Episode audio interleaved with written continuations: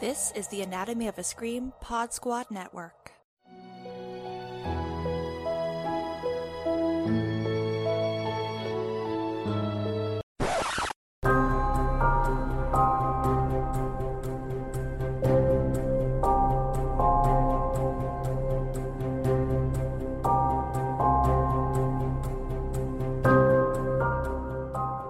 Am joined by Gena Radcliffe, and I was going to try to do my best Patrick Hamilton intro, but I figured that you know you probably already get enough of that.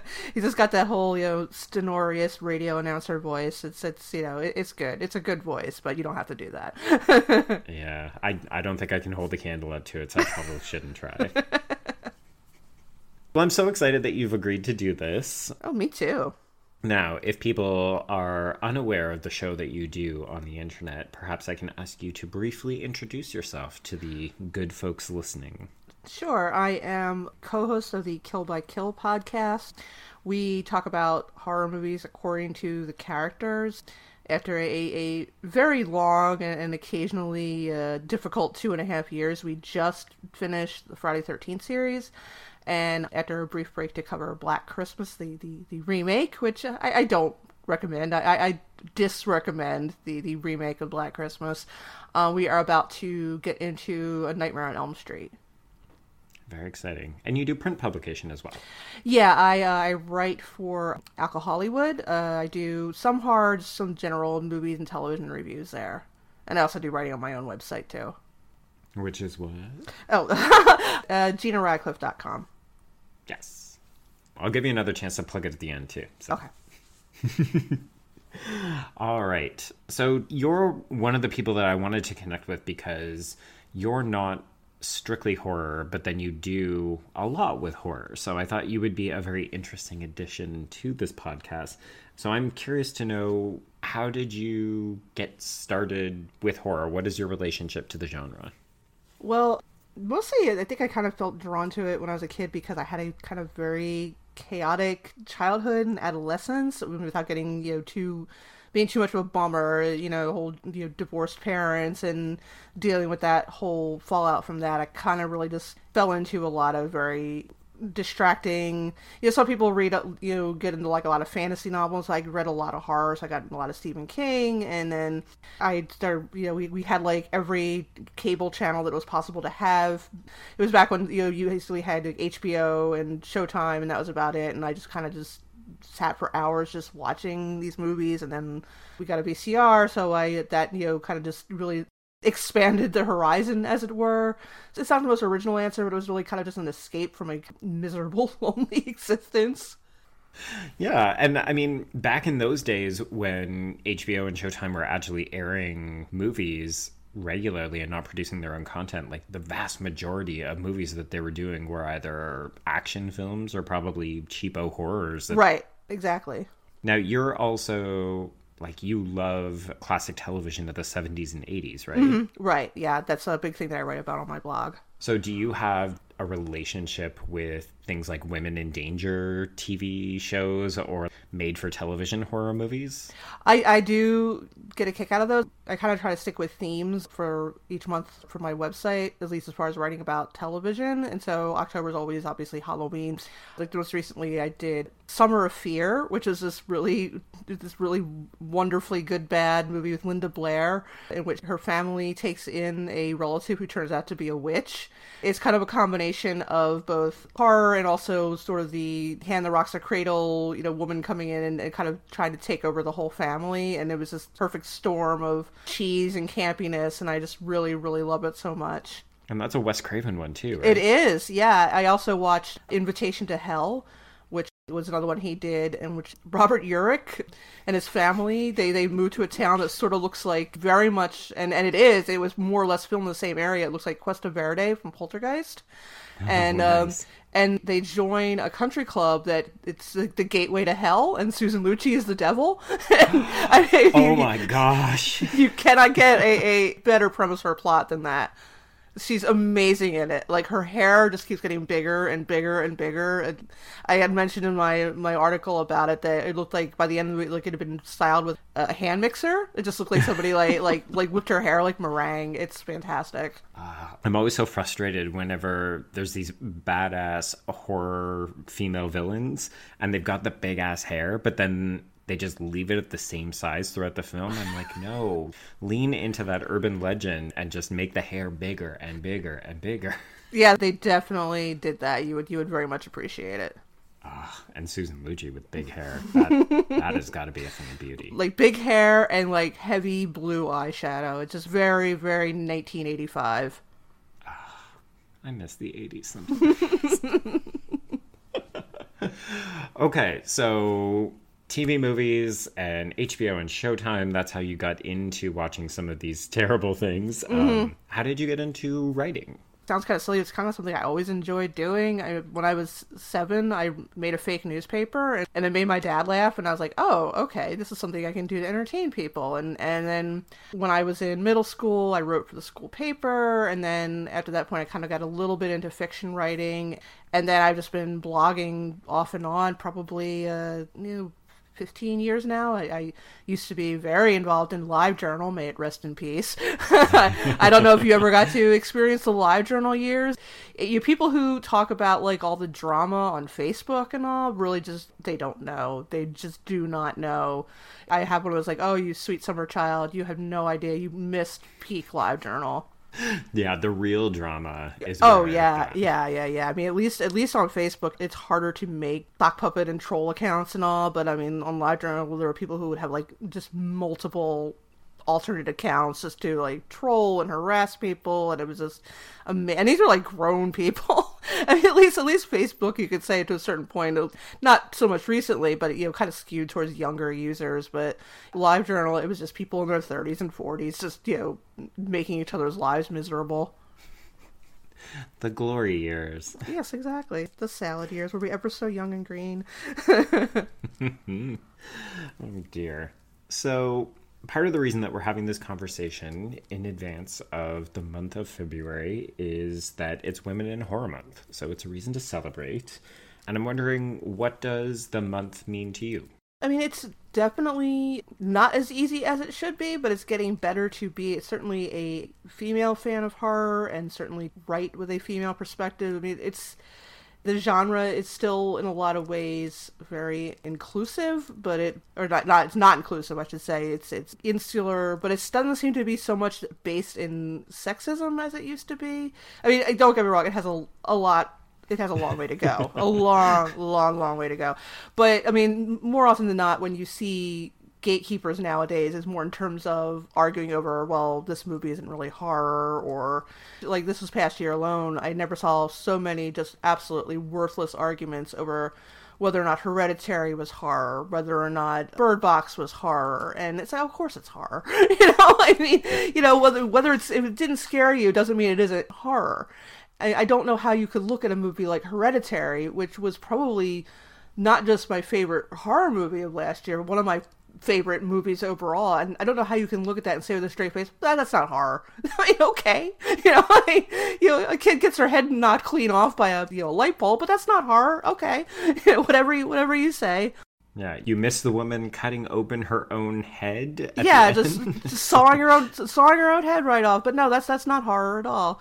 So yeah, I, you see a lot more gatekeeping in that regard than you do like, oh, you know, this is very much a boys club. It's not as bad as like the, the comic book genre is, and I, I, have kind of moved away. I mean, I still enjoy you know the Marvel movies and stuff like that, but I've kind of moved away from that and like the Star Wars fandom because it's just gotten so toxic and, and so it makes it actually literally less fun to enjoy these movies no matter how good they are and you don't really see that quite as much in horror thank goodness yeah it's truly unfortunate when people feel like the way to assert their own status is to diminish or talk down to other people. Mm-hmm. I do feel like you're right, though. There's an interesting path that a misogynistic culture has taken in horror where it's not, oh, this is a boys' club and women aren't allowed. It's more, if women dare to assert themselves or to talk about things that they liked, they're more likely to get negative reactions directed towards them.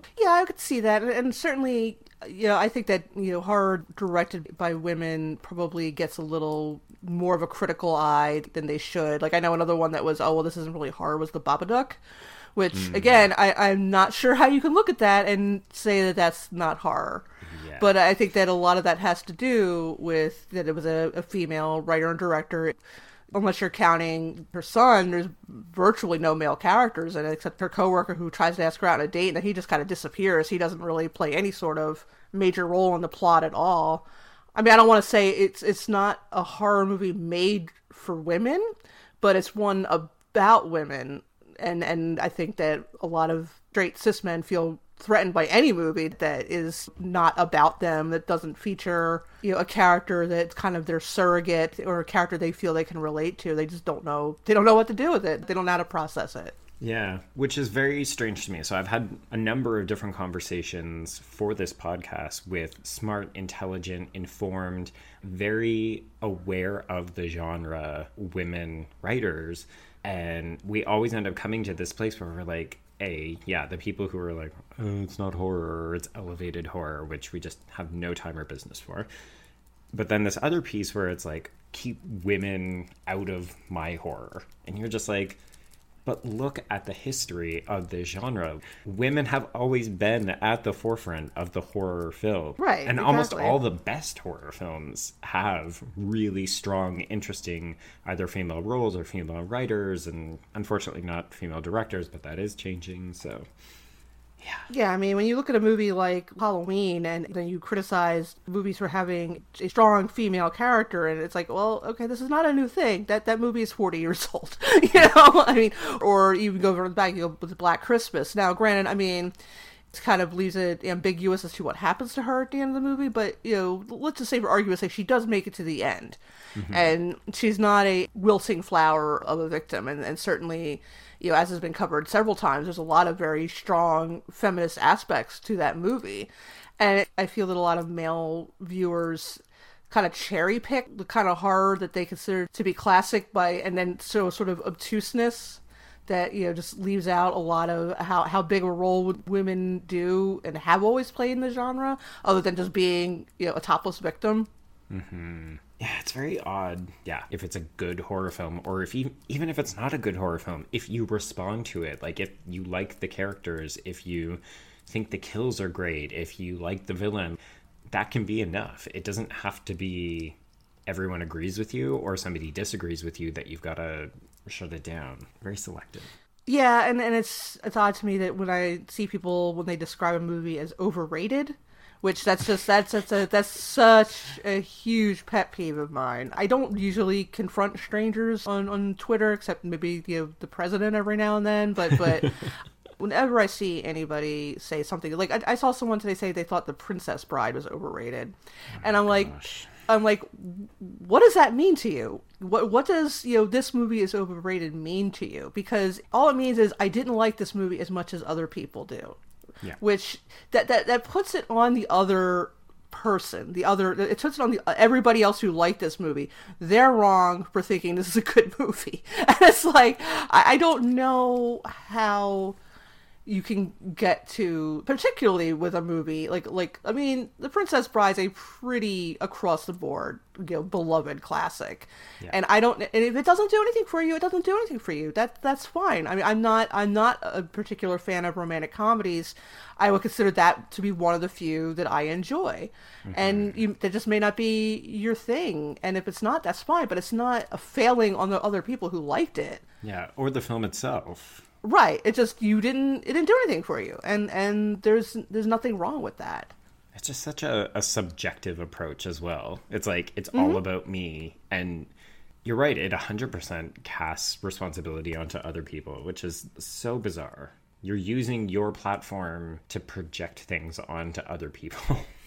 Yeah, like since I started writing for another outlet, I've been trying to make more of an effort to find some element. If I don't like something, I will at least try to find some element that I can say positive about it. And, and I, I think that makes it a, a kind of more of an enjoyable experience because there's just so much negativity out there in the world already and people get really gleeful and nasty about not liking something that a lot of other people like and it's sort of like you know well clearly i'm smarter than you because i didn't it's like remember when you were a teenager and you had the one kid in the class that wears the t-shirt that says uh, you laugh at me because i'm different i laugh at you because you're all the same. That's that's like that's like that concept kind of taken to something like really toxic and pointless in adulthood. And often anonymized yeah, it's like I don't like this, so I'm smarter than everybody else because I didn't fall for you know this this idea that this is a good movie. It's like no, you just didn't like the movie. That's that's fine. No one's questioning you. Yeah. And sometimes we don't actually want your opinion. no, exactly. You know, sometimes you don't have to. You know, you don't have to. You know, you know, piss in someone's punch bowl. If someone's really loving a movie, there's no reason for you to pipe up and say, "Yeah, no, I didn't think it was good." I mean, you shouldn't do that with your friends, and you definitely shouldn't do that with strangers because no one asked you. You know what I mean? And I, and I, and I realize when I say that, I'm kind of missing the the entire point of Twitter because what's Twitter but a place for you to post your your unasked for opinions and thoughts on things. But you wouldn't walk up to a crowd of people in a bar that you overhear talking about a movie and tell them, "Yeah, I thought that was crap." You just wouldn't do that. I mean, if you or if you do, you've got to get used to getting your drinks poured over your head, or you know, it's just. But there's just people on the internet just feel a certain such a freedom to do that. It's so strange to me. Yeah, it's strange to me too. I did notice an interesting trend happening at the end of last year where there was a lot of people giving pushback to the idea of worst of lists. Mm-hmm. I do mostly horror Twitter just because I feel like they're a slightly softer, kinder community. Not always, but they are. They, other than film Twitter specifically. Oh yeah, definitely, yeah. definitely. If I don't know if I have the emotional temerity to uh, to to manage in there for too long. Yeah, it's like putting on a full body hazmat suit before you exactly. wade into it. exactly. That is way more of a of a sausage party than horror Twitter is, which is strange because horror Twitter is a kind of an offshoot of that. I mean, I realize it also factors in books and and and TV and stuff like that, but it's just you know still kind of there's, there's definitely an overlap there, mm-hmm. but it's still very but, but film Twitter is still very much dominated by you know, capital M male opinions. And often white and often heterosexual and typically oh, yeah. a little bit older. For sure, for sure. So shifting more towards the horror community, how do you how do you feel about the current state of the genre? You mentioned that you think it's sort of getting better. Oh yeah, it's terrific. I mean, you're talking about like just the the quality of, of movies that are coming out, or or just the the fandom in general. I feel like we we belabored the fandom, so we did. Yeah, let's, yeah, let's yeah. talk about the good movies. We'll shift to the positive. oh yeah, I mentioned a couple times on on my podcast that for a very long time I took a break from watching new horror, and that was probably uh, most of the early 2000s into the early 10s because I just really was not at all into the Eli Roth torture porn kind of thing. Mm. It just did not do anything for me. I, I, I can't even really explain why. You know, I, I will own that this is completely hypocritical, but you know, given that I you know watch movies like Friday Thirteenth and then Texas Chainsaw Massacre and stuff like that, but it, they kind of made me feel a little unclean to watch them. And everybody was just trying the same thing, you know, the person being trapped and having to free themselves, and some weird, you know, person playing games with them, and it's all very saw, very hostile. And, and it just wasn't really drawing my interest at all. And then the movie that kind of brought me back to it was It Follows. Oh. And that was actually the first movie I saw, other than Grindhouse, which me and like seven other people saw at the theater on opening night. it Follows was probably the first movie, first horror movie I'd seen in a theater in a very long time, probably over a decade most of the time when I was watching them, I was watching them on the internet or you know just renting them through Netflix or whatever. But I, you know, I started reading reviews of it. and I'm like, well, this sounds like nothing I've ever seen before, and and I went, and sure enough, it was like nothing I'd ever seen before. And and I think just in the past five or six years, there's been so much horror that I can genuinely say I've never seen anything like this. Mm-hmm. And and for such a for such a long time in the 80s and the 90s, everything was so interchangeable. You know, you you had your slasher movies, and then you had your really slick kind of music video looking horror movies like like 13 Ghosts and and the remake of The House on Haunted Hill. All those dark castles, yeah. Yeah, in which they looked really cool, but you know, they forgot to write the script in the process of trying to make it look really cool. But, you know, there's so much, you know, new things being tried and so much new concepts being offered and it's just really it's really exciting another movie i love was and of course has you know been a subject of a great deal of uh, internet discourse is the witch Mm-hmm. Which uh you know again i never see anything like that. Like, i'm a fairly older person as far as on the end of like writing about movies and stuff like that. There have been certain movies that have scared me but only recently have there been movies that have kind of just like stunned me where i just like walked out of the theater and i was just like ah, okay i just don't i don't know what i just saw. And the um which is a good thing. I mean it, it's just like you know i gotta process this for a little while. Oh yeah, yeah. Yeah like the last movie that i had really that kind of really had that impact on me was was suspiria Yes. like I went to go see it with two friends of mine, and we just kind of walked out. We were just like not even talking. We're just like, okay, I need to think on this a little bit. I actually had the exact same experience where people were waiting on my opinion because they had already seen it and they were like, "So what did you think?" And I was like, "I can't even talk to you. I need to go lie down. I need Exactly. I need a wet rag and maybe a stiff drink and I'll get back to you in a couple of days." Like, I need some, I need some smelling salts and an asthma inhaler, and I don't even have asthma. I do now, you know, from watching this movie. So Yeah, that film is stunning, but I can so easily see, you know, a number of the films that you've referenced, they're not uncomplicated in both the way that they're put together, but also the way that they've been received. But it really does feel like we're kind of living in like the magic and the excitement of horror seems to mm-hmm. be back.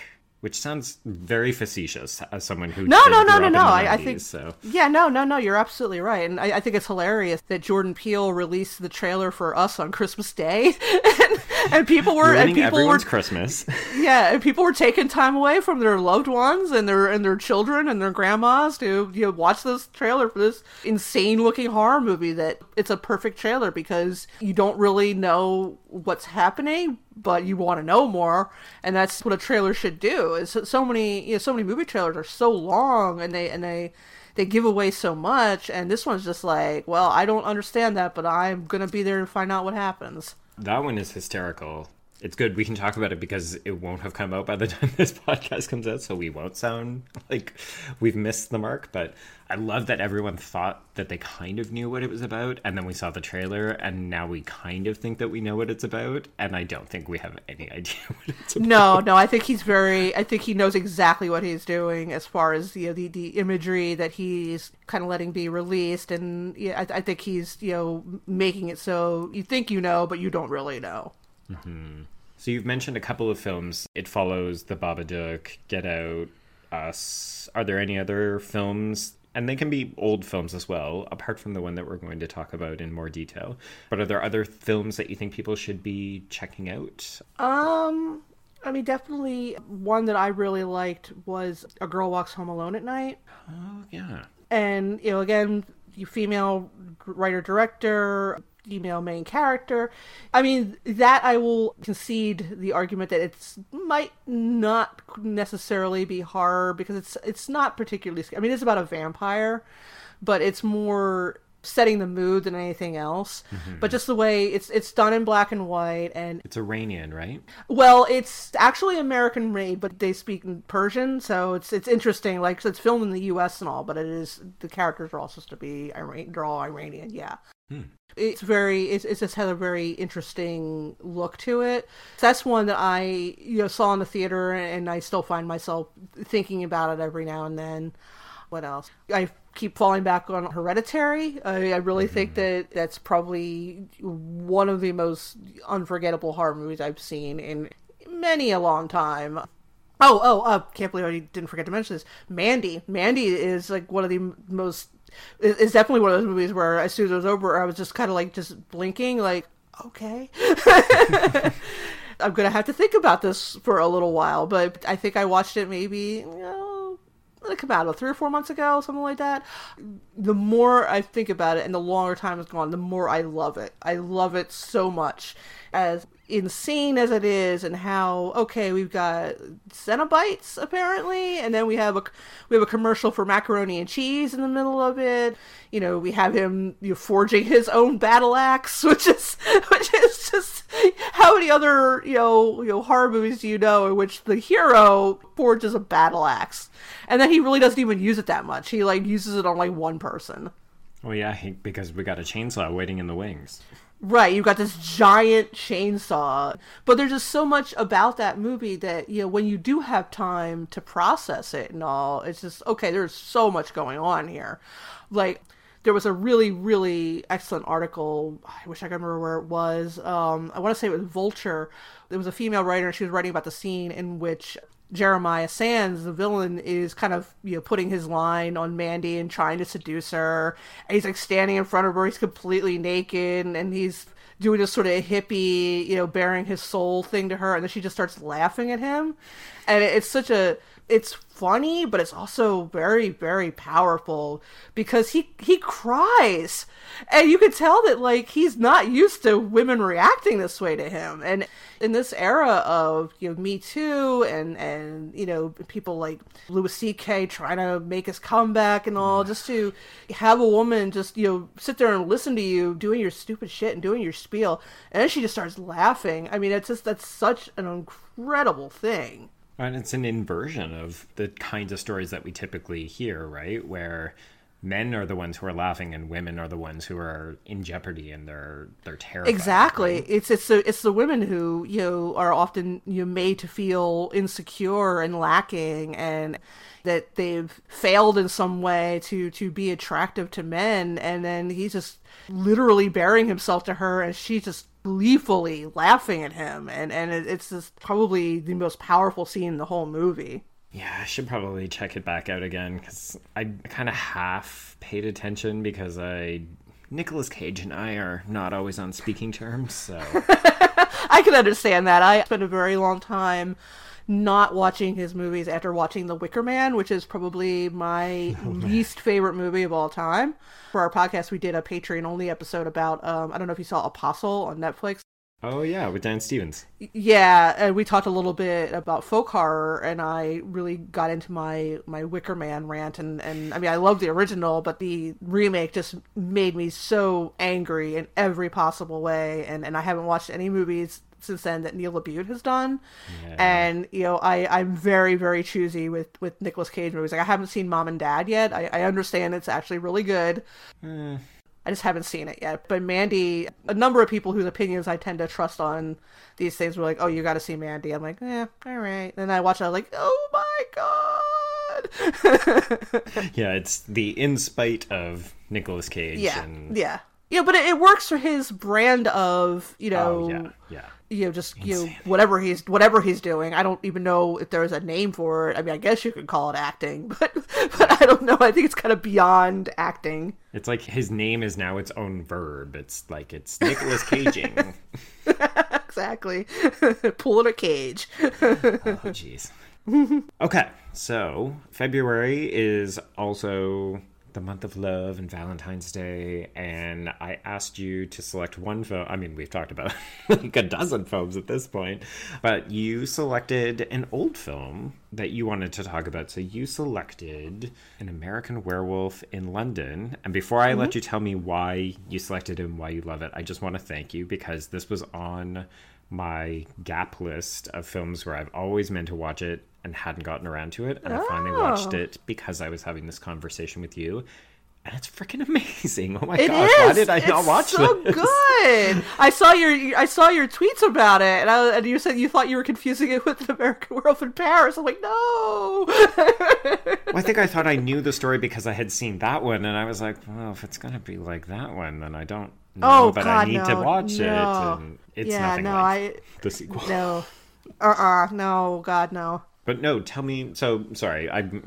That was like me inserting myself into your conversation, but so tell me, why did you pick this one? Well, I think that it was probably the first horror movie that I, I was I was a kid when it came out. I believe I was maybe eight or nine when it came out, and I remember my my parents went to go see it at the theater, and they they told me about it, and it sounded really good. And then I was like, well, I want to see that, and but they're like, no, you have to wait till it comes out on cable. So I uh, as soon as it came out, I watched it. and I think that was probably the first horror movie that I really just was absolutely just latched onto. Like I'd seen Halloween and Jaws and all before that, but just it had all the elements to really, really draw my attention. And I wrote a uh, a novel last year. It's got some elements of horror, but I would have to say that American Werewolf is probably a big influence of that because it's got a lot of the elements of horror and comedy and tragedy, and it's very hard to do horror comedy well. Oh yeah. A lot of movies try and just they they they miss the mark, but this one just really hits every note so well like with Griffin Dunne's character, who's probably my favorite horror movie character of all. I just love his. I love Jack so much, mm. and and I I am convinced that if I was ever in a horror movie, I'd be playing that character. like the friend who gets killed pretty early on and then just keeps coming back as like this decaying corpse to just kind of both give advice and make fun of the main character at the same time. And so unexpectedly, like I've yeah. never seen another movie that actually uses like a spectral haunting to advance the narrative more than just like hey i'm i'm here to represent your guilty conscience or something like that jack is a literal character but he's dead for most of his screen time yeah, it's I would say the only other story that does that pretty well is is Pet Sematary. Mm, yeah. You know, we, again, we don't really know. I mean, this character has no like history with the main character in, in Pet Sematary, so a little bit of the impact is lost. I mean, you know, if you're you're dealing with you know the guilt of you know, surviving an attack that killed your friend, I mean, they're showing up to talk to you after they after they die. Is you know, there's a lot of that's a little bit of a uh, you, you alternating emotions happening there. Mm-hmm. You know, and, and I think that this is the rare movie in which a character does have to deal with the the guilt of surviving something that killed someone else they cared about. And I, I wasn't a huge fan of the recent version of Halloween. I, I thought it was okay, but I really liked if the whole movie had just been Jamie Lee Curtis's character, I would have been perfectly fine with that. Oh God, because yeah, I, I really they did her character very well, and and she absolutely was completely was totally convincing as someone who had survived a trauma that few other people would ever experience. And there's an example of where they try horror comedy, and it's like, mm, no, I, I, I, I, don't know. I don't know how I feel about a cute little kid, you know, making wisecracks and then you know running out of the house because someone's being murdered in front of him. It just, it just doesn't like it. It didn't quite gel for me. I, like I, it was okay. I, I don't know that I'll watch it again, but it was, it was all right. But going back to American Werewolf, it's just, it's so, so much of what happens to him is just so absurd. You know, you got the classic fish out of water trope where he's forced to stay there because he has to recover and and he doesn't know anybody there but this nurse and and dealing with that. And and and it, there's like it, there's a lot happening in this movie that you know maybe not even watching the first time that you catch. And that's unique for a horror movie particularly one made in the 80s they were very much okay, we're having a party and here comes a murderer coming in and just, you know, stabbing everybody to death. The end. Whereas in this case, I was aware of the transformation sequence because, of course, everybody's seen that particular sequence. I was shocked at how late it actually comes in the movie. Like I mm-hmm. thought it was going to show up 20 minutes in. No. Like... No, you really spend a lot of you spend a lot of time getting to know this character. Yes which again that's that's you know something that'll you know as as we've mentioned time and time again on my podcast you know character development is something that a lot of horror movies don't bother with mm-hmm. you know particularly slasher movies you just have like a bunch of characters and you have very much the archetype of the nice girl the slutty girl the guy that's always playing jokes the guy who might be the hero and then of course you know the final girl but you really don't know them as people. Mm-hmm. But I mean, this character, like David, you really get to care about him, and it, and it just makes the it just makes the endings feel much more tragic than than you would normally expect for a horror movie. Oh, yeah. It's funny because, in a way, you could see the ending coming like a mile away. Oh, sure, sure. They're basically telling him, like, you've got to commit suicide. You've got to end this. There's no other way around it. Like, it's not like, you know, Nurse Price is going to be locking him up in her apartment once a month or something like that. Right. I mean, yeah. I mean, that that would be. Glad you said because I, I feel like, like I feel like a movie like Shaun of the Dead did that well, where in the end he just kind of kept uh, he's kind of kept Ed in the shed in the backyard.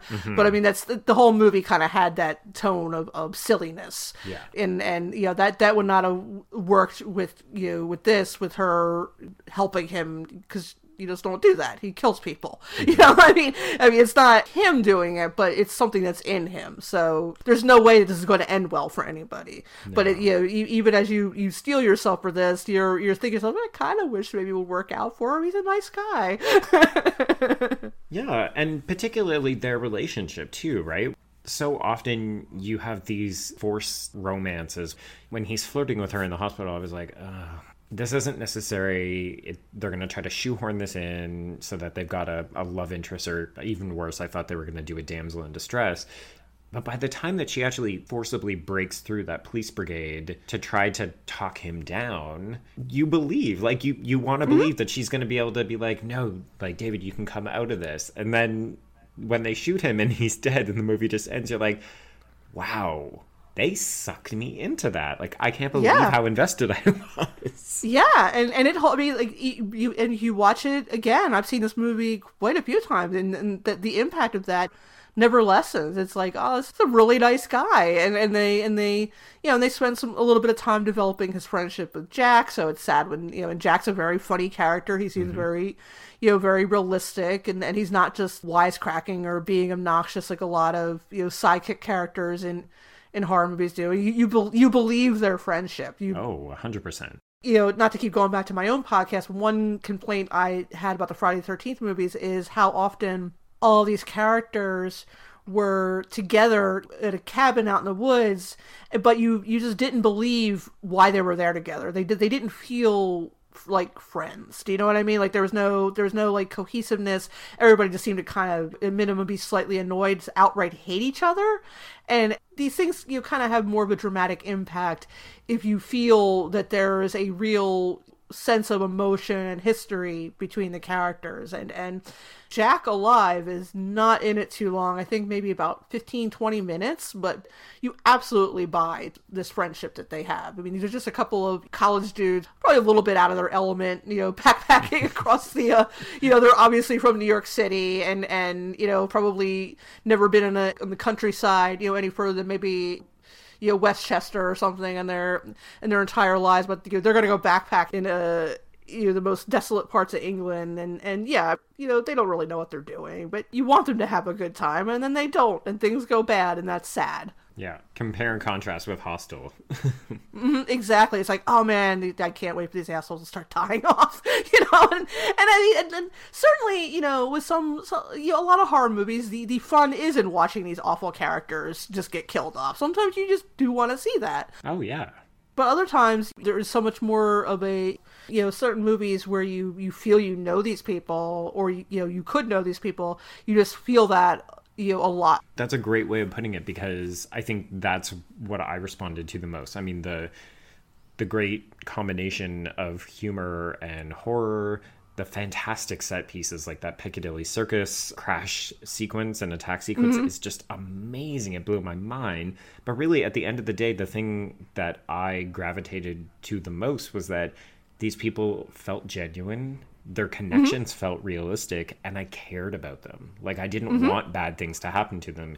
Even though basically from the minute that they leave the bar in the opening, it's all bad shit all the way through. Oh yeah, like even if you had no idea going in on what the movie was about, as soon as they get lost, you're like, like okay, here it goes. I don't, I don't, I don't know which, I don't know which one of them is is not going to make it out of this trip, but at least one of them's going. You know, and he just hits all those beats really well, where you, you start feeling the tension, and and again when they when they start getting lost, they they react in a way that feels you know very organic because they know and trust each other.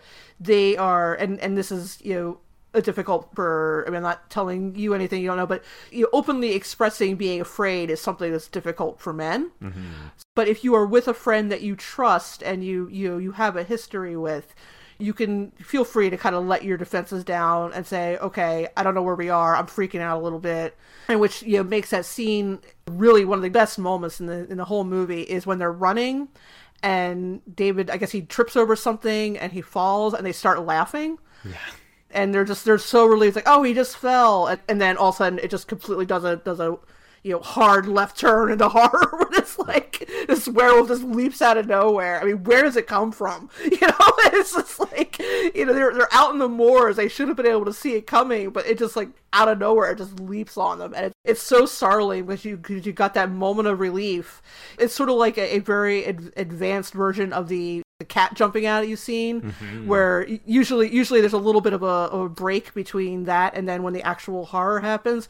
Here it's like it's like seconds. You know he falls down they start laughing you know jack reaches out to, to pull him up and then all of a sudden just everything just goes to hell and it's done so well it was amazing. I really, really enjoyed watching it. I'm so thankful that you. Uh... Oh, I'm glad. I'm so glad. I would have. I would have been so disappointed if you if you didn't if you turned out not to like it. I don't encounter. I'm sure they're out there because there's always a contrarian for every movie, but I've not encountered too many people who that don't like this movie.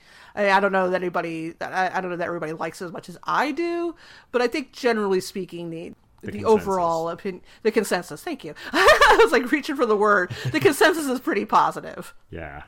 No, it is great. And now I will no longer equate it with an American Werewolf in Paris. Oh God, no, no, no, no, no, no, no, no.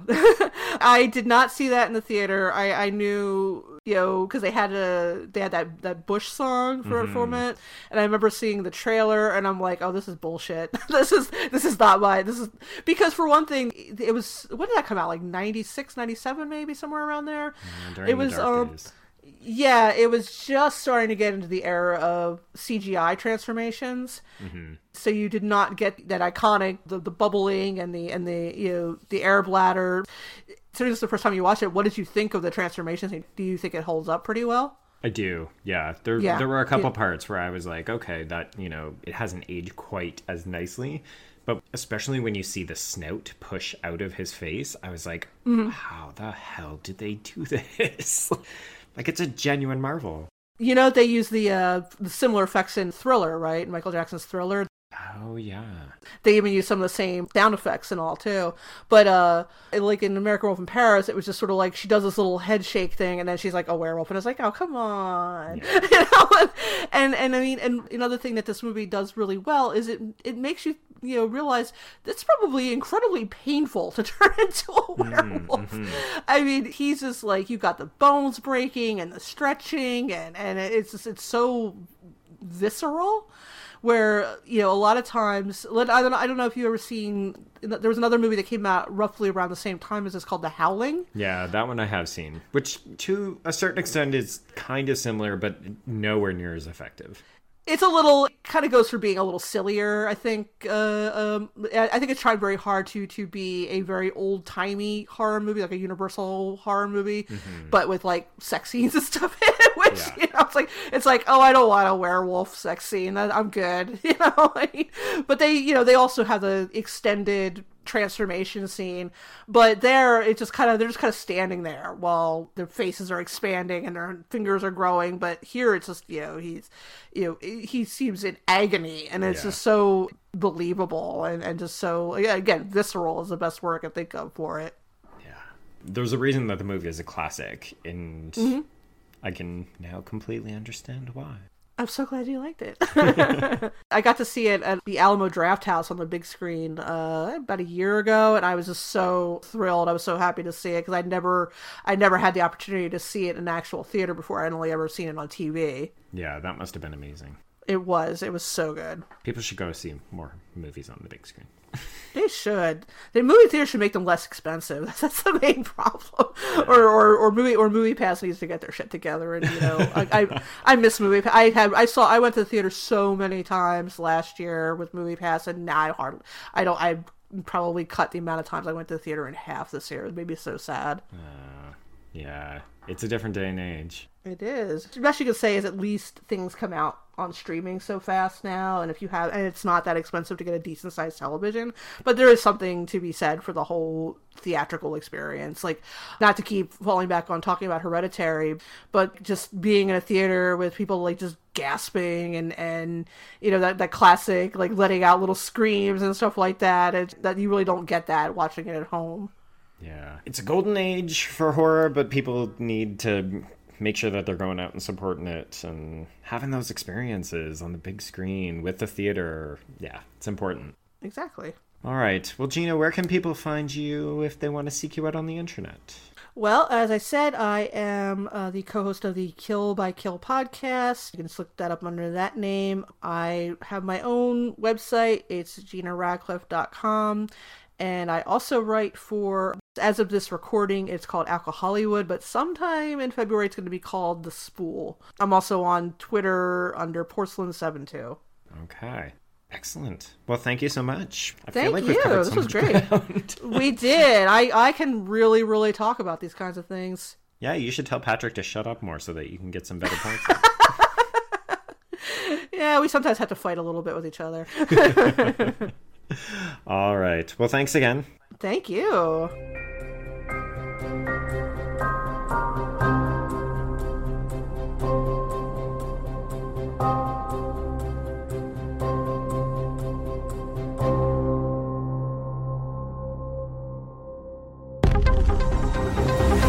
The Anatomy of a Scream Pod Squad.